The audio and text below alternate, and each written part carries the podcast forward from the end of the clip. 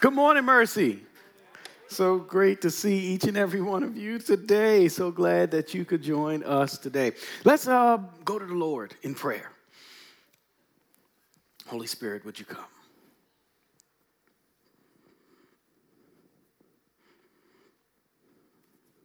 Yes, Lord.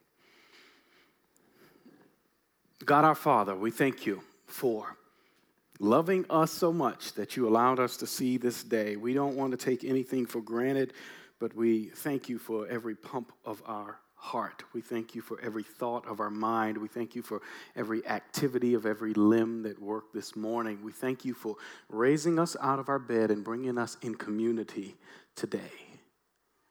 Father, we just want to invite your holy presence in this place. Holy Spirit, would you come? And impact us? Would you come and transform us? Would you come and take over? For we pray for your will to be done and your kingdom to come in mercy as it is in heaven. It's in Jesus' name we pray. Amen. Amen. Amen. We're in a new series entitled Family Matters. Yes, we named it after the 1990s TV show uh, that was aired on ABC, TGIF. Thank goodness it's Friday. Y'all remember Family Matters?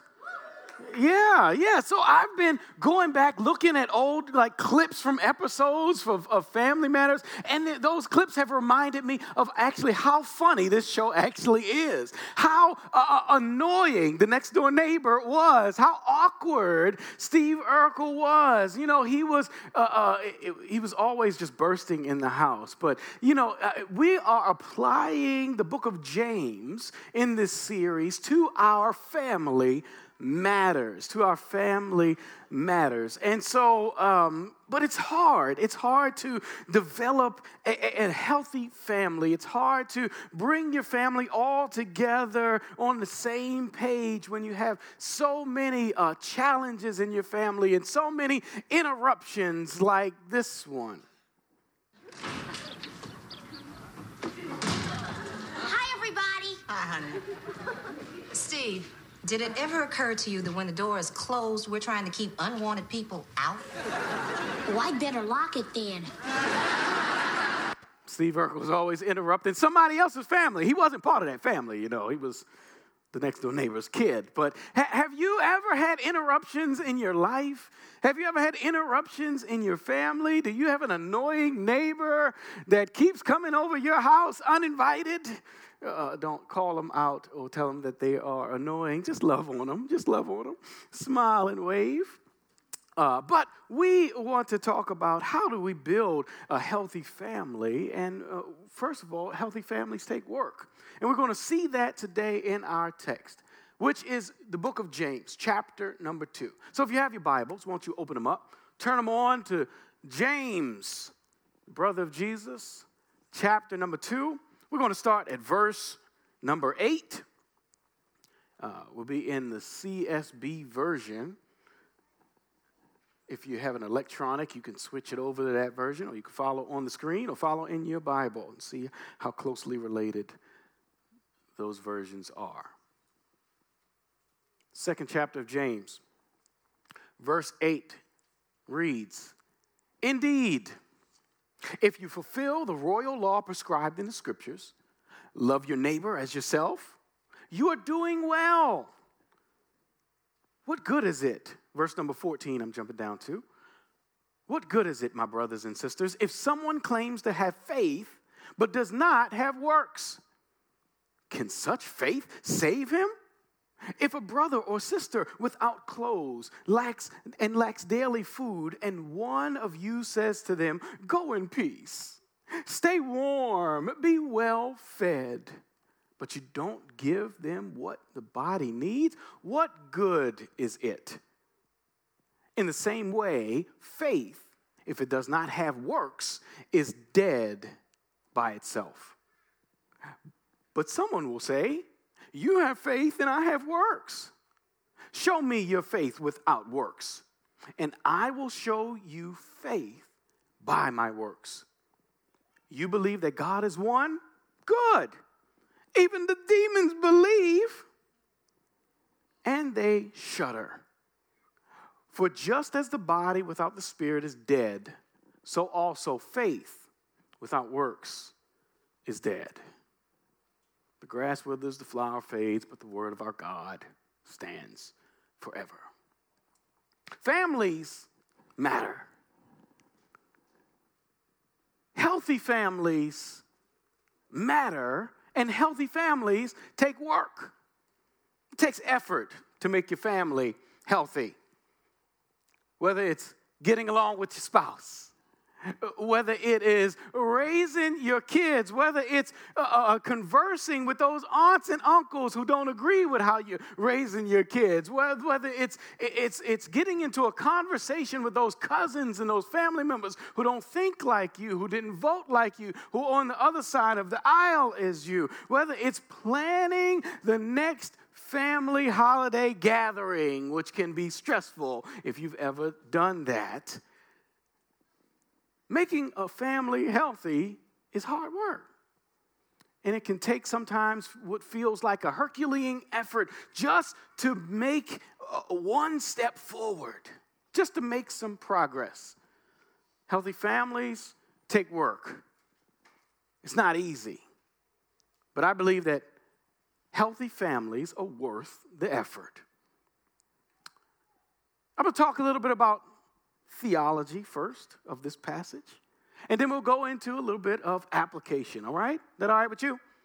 Y'all can talk back. Yeah, thank you. Now, Martin Luther, y'all know, y'all heard that name before. 16th century theologian and priest. He, he, he actually loved the global church family. He, he wanted to make church families better. And so he spent a lot of time working on theology. He spent a lot of time writing. He spent a lot of time preaching to improve the church family. But when he read his Bible and he got to the book of James, he was furious. He hated the book of James, my favorite book. So we got a little issue here.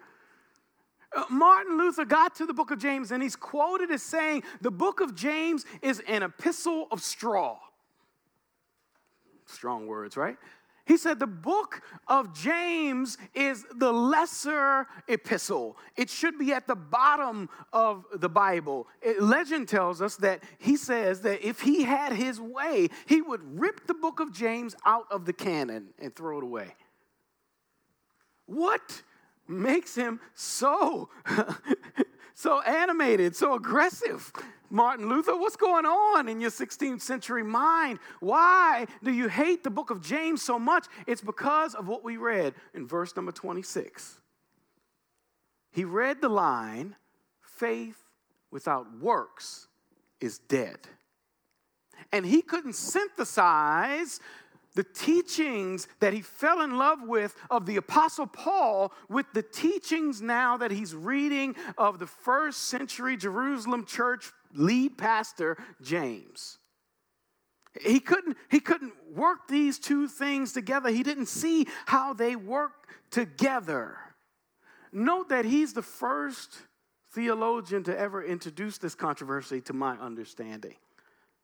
None of the apostles, None of the founding fathers, none of the Council of Nicaea, none of the theologians that have come before him ever had such harsh criticism or, or misinterpretation of the book of James as Martin Luther did. Now, here's the question that you and I need to wrestle with when we come to passages like this, discrepancies like this. Uh, we need to ask ourselves Does the Bible contradict itself? Uh, do writers of the scriptures contradict themselves? Does Paul contradict James and does James contradict Paul? These are valid questions that we need to investigate because there's folks out there who will tell you that your Bible contradicts itself and they'll point out some things and you'll look at it and say, oh man, I didn't know.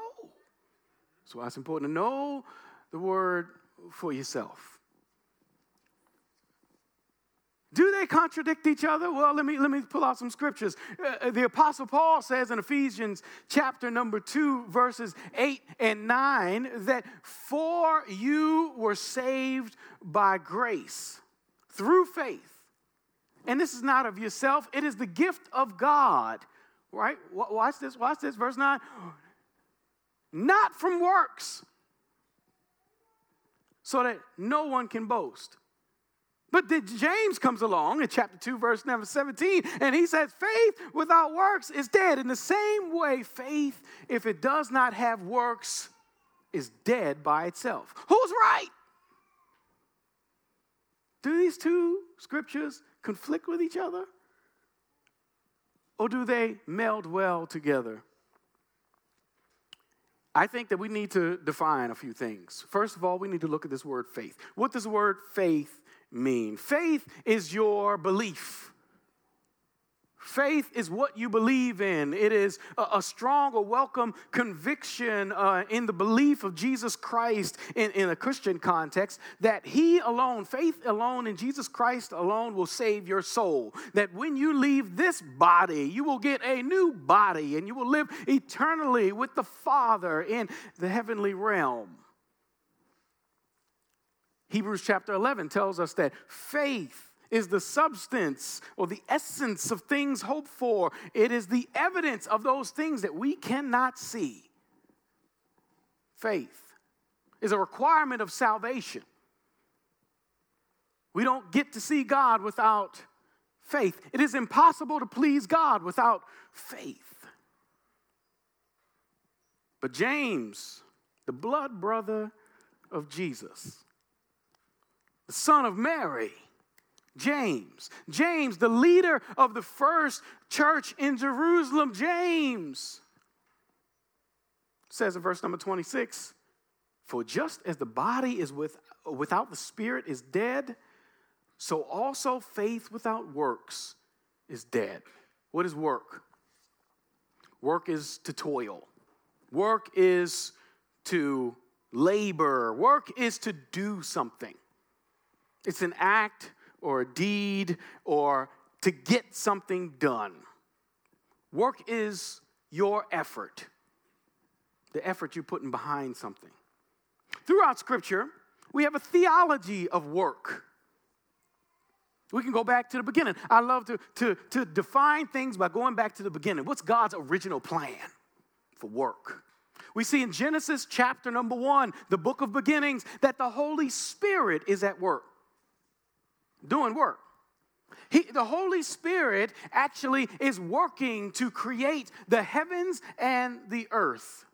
It goes on to say the Holy Spirit then separates the light from the darkness. The Spirit separates on this earth the dry land from the water.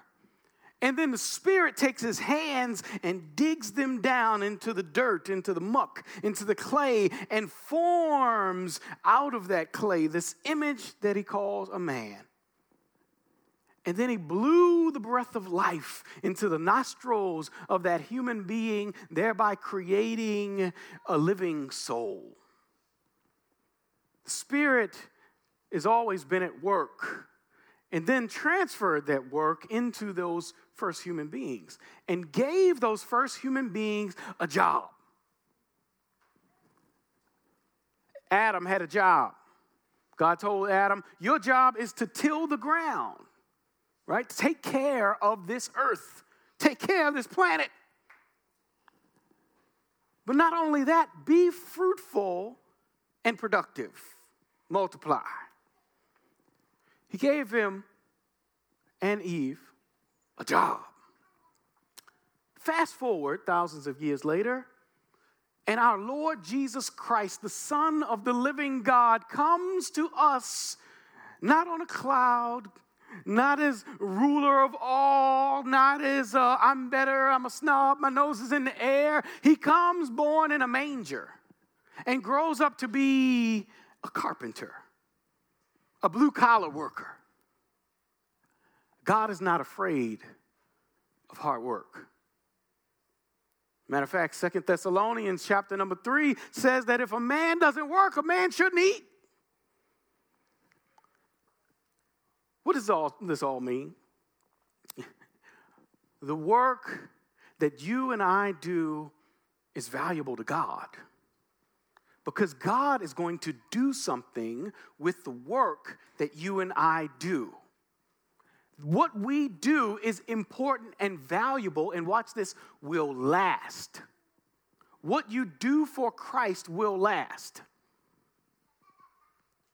1 Corinthians chapter 15 verse 58 tells us be steadfast and unmovable always abounding in the work of the Lord for your labor in the Lord is not in vain. It's not worthless. What you're doing right now for God is what will last. What you do for everyone else will not. Theology of work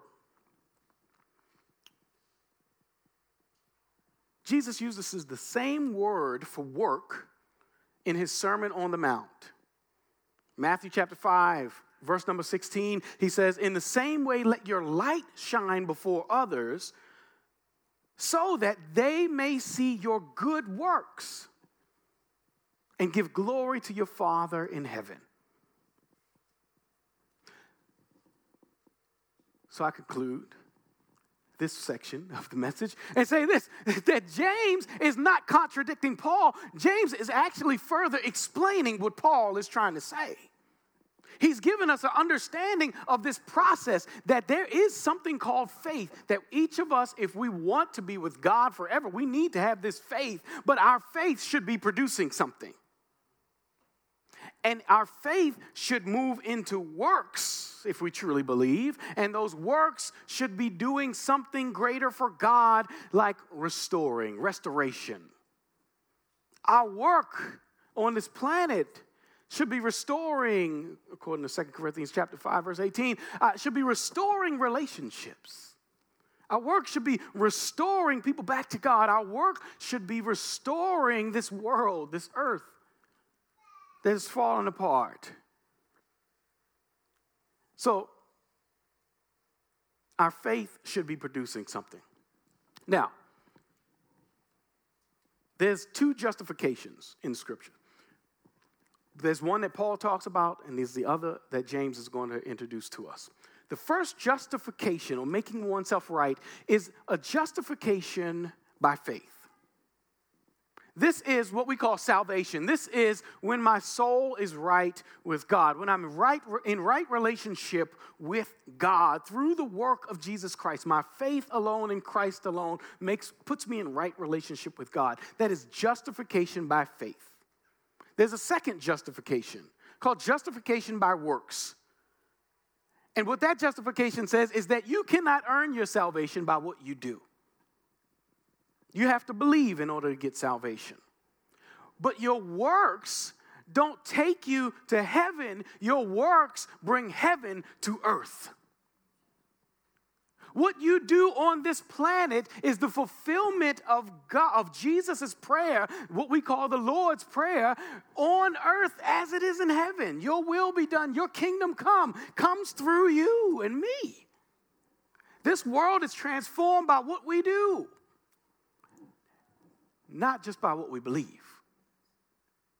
Ah, your faith needs to produce something. When our faith is not married to works, our faith dies. When our faith is not animated by works, it's not vibrant. Our Christianity is useless without work, without effort. And that's the problem, or the perceived problem, with our current Christian culture. Right? The culture on the outside looks in the windows of the church and looks at Christians, those who proclaim this name Christian, and they look at us and say, Your work does not match your faith. And therefore, I want nothing to do with you because I love that Jesus guy. Uh, he seems to be pretty cool. But you're Christians. That's what Gandhi said. I would have been a Christian, but your Christians kicked me out of their church. And so Gandhi may not make it to heaven. We'll see when we get there. Because of Christians who didn't represent the Christ well. Your faith is important, folks. Our Christianity is useless when it's disconnected from faith. So, James, I believe, is clarifying what faith actually is and what it actually looks like. Our faith should lead to works, which should lead to restoration, which lead to redemption. So, what in the world does this have to do with family? Gary, why are you up here telling us all these, this theology? You got all into this debate between Paul and James and what Martin Luther's talking about. What does that have to do with my house? Everything. Your family, watch this, is your primary congregation. Phil Chorley and pastor of the North uh, uh, uh, Jersey Vineyard, he, he pulled me aside one day and he was like, How are you taking care of your family? You always here at the Syracuse venue. What are you doing for your wife? How much time are you spending with your daughter? Your faith without works is dead. Your declaration of your faith will be tested in your family before it's ever tested in your church family. How are you going to act when your family gets out of control? Have you ever seen those phony, I mean, uh, those, those uh, those uh, holier than thou Christians that want to come to church like everything is well. They got the smile on their face. They dress so nice. They holding their spouse's hand, yet they just had a fight with them in the car. They just screamed out on their kids because their kids were running them late. They, they just, you know, all of us are in that boat. But we come in with, with the phony, right? Jesus is saying, if you're going to follow me, is your faith going to be represented in your day to day? Are you going to be the same human being Monday through Friday and Saturday and Sunday? Or are you going to be a different person, an inconsistent person on different days of the week? What kind of person are you going to be? That impacts and affects our family. Jesus is not asking us to be perfect people, but he is asking if we will be radically obedient enough. The devil don't want me to talk. I can, t- I can yell louder if I need to. But he wants to know if we're going to be a, a, a obedient people, radically obedient people, to be transformed from the inside out. Guess what? You're, you're, uh, uh, um, you can't change by just forcing yourself to change. You can't be the person God wants you to be just by saying, I'm going to be good today. Or I'm going to grind it out. No, you submit yourself to Jesus and say, Holy Spirit, I can't do this without you. You got to change this and this. And then that changes all of this. So, this is what I'm getting at something practical. How do we then show our families our faith? How do we show our families uh, uh, that we uh, uh, love them and believe in them like Jesus loves and believes in us? How in the world do we make this work, this put this faith into action and make it uh, uh, actionable in our family lifestyles? There's three things that I think that James is introducing to us through this actual chapter of chapter 2. Read it for yourself when you leave here today, the whole chapter. But number one, I think James wants us to, in our families, show up. Your presence is powerful. The most powerful possession you have is your presence. Nothing takes place of your presence. Are you showing up when your family needs you? Are you showing up to your kids' games and activities? Are you showing up to dinner?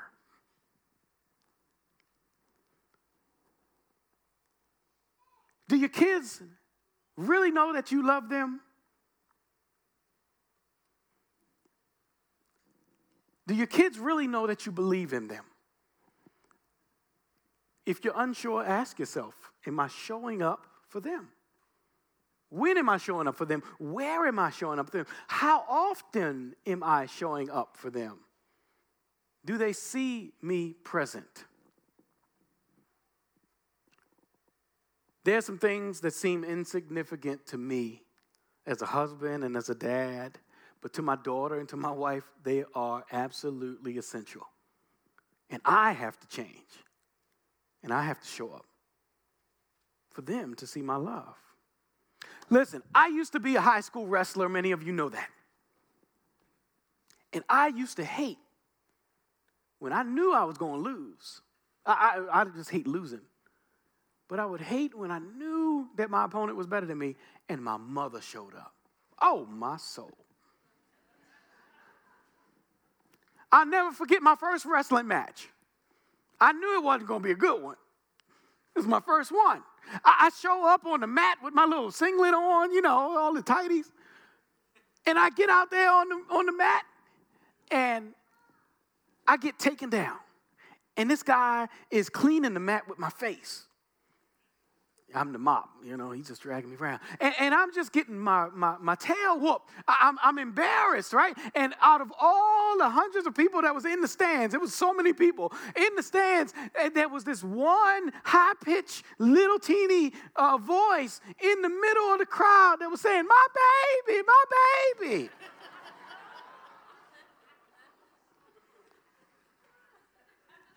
my four years in high school, I never lived that down. Those dudes never let me let that. He's like, Your mama gonna show up and say, My baby, this week? But through the good and through the bad, my mother was there. At my graduations, at, at, at, at, my, at my successes and my failures, my mother was there. And even when I didn't want her to be there, she was there. Like, get out of here, mama. I'm trying to act a fool and you there. But you know what? As I look back over my life, there's one person that there's no question whether they love me or not because she was there. Think about your life. Is there someone who has always been there for you? No matter where you were, no matter if you were in the hospital room or out uh, uh, doing your best at your best sporting event or on the stage singing your heart out, was there somebody who was always there? Now, on the flip side of that, was there somebody who was never there? Was there somebody you wish that was there? And every time you looked up, they were nowhere to be found. I bring up those memories for this. How will you allow those memories, the positive and the negative, to impact how you are present with your family right now? There's another thing that I believe James is introducing to us is that he not only wants us to show up, but he also wants us to speak up. Is there an issue of uh, uh, uh, going on in your family or with those around you? Is there uh, uh, an issue of injustice or abuse or, or, or mistreatment or, or being treated unfair? Anything going on in your family? I believe that James wants us to speak up to not sweep it under the rug, to not act like it doesn't exist, but to use the voice and the power of the voice that God has given you to say something when you see something. Jesus gives us a great example of this. He gives us his mission statement in uh, uh, Luke chapter 4, verse 18. He says, The Spirit of the Lord is upon me to preach good news to the poor. When you see injustice, are you speaking good news? Or are you speaking bad news? Uh, when someone is down and out and, and being mistreated or, or, or going the wrong way, are you speaking good news? Are you gossiping? Uh, uh, are you, uh, what are you doing with the mouth and the power that God has put in your mouth? The power that's in your words. Your words are powerful, folks, whether you know it or not. Uh, Proverbs chapter 18, verse 21 says that death and life are in the power of your tongue. Your words hold a lot of weight. The question is, what are you doing with your words? Are you speaking up? Listen, I have a, a, little exercise that I want you to do. Can everybody, everybody who has a mobile device, would you, would you grab that mobile device? 98% of the population uh, in America has a mobile device. So pull your mobile device out. Stop acting like you don't have it. What I want you to do, open up your message app. like text messages. And right now, what I want you to do is think of someone in your life your family, distant family, cousin in them, best friend, neighbor, someone in your life who could use a word of encouragement right now. Is there anyone in your life who could use some word from you right now. Type their name in. And right now, I want you to send them an encouraging word. What if it's 150, 200 people in here? If 150 to 200 people right now in this city got an encouraging word, what do you think that would do to their day? And if they multiplied that and did that again, what do you think that would do for our communities and our city? We send them an encouraging word right now? Uh, uh, some of you looking at me crazy, like I don't have an encouraging word. Let me give you some examples, or you just copy this. Say, say, say, you're special. Say, I'm thinking about you. Say, uh, uh, uh you're an inspiration to me. You can make it. You have more to give. You have not been counted out. I believe in you. Keep your head up. Better days are ahead. Choose any one of those or make up your own and just send it right now and bless someone's life by speaking up. Finally, last thing, and y'all can listen to me while you're still typing, is this. So no, my time is up. Number three, I believe that James wants us to stand up. Not only to show up, not only to speak up, but to stand up. If we don't stand for something, we'll fall for anything. I think James is communicating to us that we need to not only believe something, we need to do something. We all need to do something. We need to uh, uh, take some action, some act of love. Have you ever done something good for someone? Maybe for someone who could never repay you back? How do you feel when you finish doing that? I know how I feel alive. I, I feel good. I feel like God can use me without it being a transaction. I believe that God wants to use us to do something today. So here's my question How can you stand up for someone today? How can you stand up for someone this week? Who's down and out? Who's having a hard time? Who, who's discouraged? Who, who, who needs something from you? And how can you use the gifts that God has given you to stand up for them? That's what I wanted you to take from this message today. That our faith is great, but if that faith is just your faith, it has no it does no good for the people around you. Your faith without actual work is dead. But I believe that we can stand up today. I believe that we have plenty of areas that we can stand up. We can stand up uh, uh, for our family. We can stand up with our family. We can stand up by showing up. We can stand up by speaking up. We can stand up by being a mentor to a teen who needs someone positive in their lives right now. And if you are interested in helping out a teen or being that good example for a teen, I want you on your Connect card to write youth on your Connect card because Pastor Leo would love to reach out to you this week to see how you can get involved and help our youth, help our teens uh, from here and around the city uh, to be a better example for them. Maybe you can stand up uh, uh, by being a teacher or helping a child out, being a great example of Jesus in a child's life. If you are interested in uh, being an example of standing up for a child, I want you to write kids on your Connect card because Pastor Lee, Pastor uh, Atai would love to connect with you to get you involved to connect with some kids so that you could be a positive example in a kid's life so they never walk away from Jesus to Christ.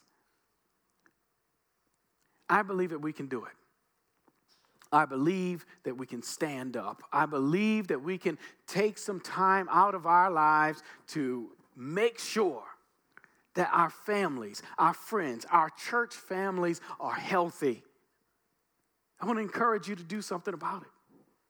I want to encourage you that it's not all on that other person. It's not all on your spouse. It's not all on your kids to get themselves together, but it's on you too. We need to work together.